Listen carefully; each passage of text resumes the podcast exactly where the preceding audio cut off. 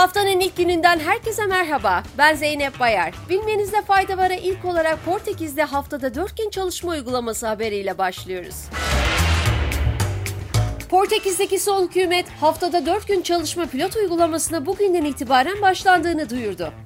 Portekiz Çalışma Bakanlığı'ndan verilen bilgilere göre haftalık çalışma saatlerinin kırktan otuz ikiye indirilmesini içeren haftada dört gün çalışma pilot uygulamasına yüz kadar şirketin katıldığı kaydedildi. Pilot programa katılan şirketler haftada dört gün çalışma uygulamasının sonrasında şirket ve personel ile ilgili verimlilik ve ara maliyetler gibi konularda bakanlık ile paylaşacağı bir rapor hazırlayacak. Fransa'da olay yaratan emeklilik yaşının artırılması sonunda nihayete erdi.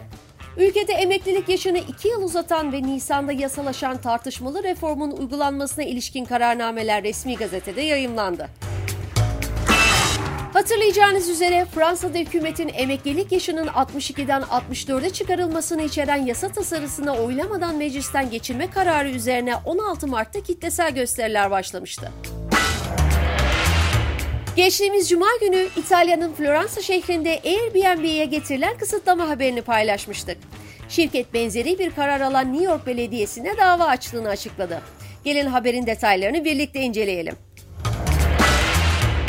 Airbnb, New York Belediyesi'nin Temmuz'da yürürlüğe girecek olan tescil kararının aşırı ve baskıcı olduğu ve kısa süreli kiralamalara kısıtlama getireceği gerekçesiyle Manhattan'daki eyalet mahkemesinde dava açtığını duyurdu.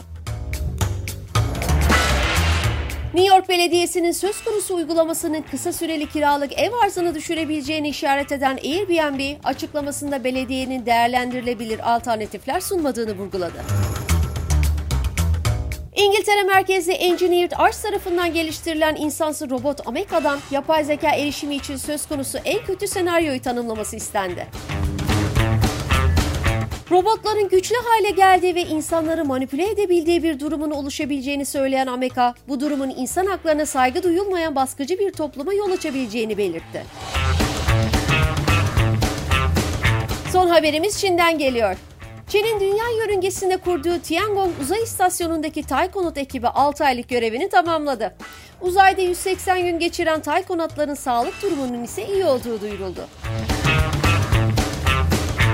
Bugünlük bu kadar. Yarın tekrar görüşmek üzere. Hoşça kalın.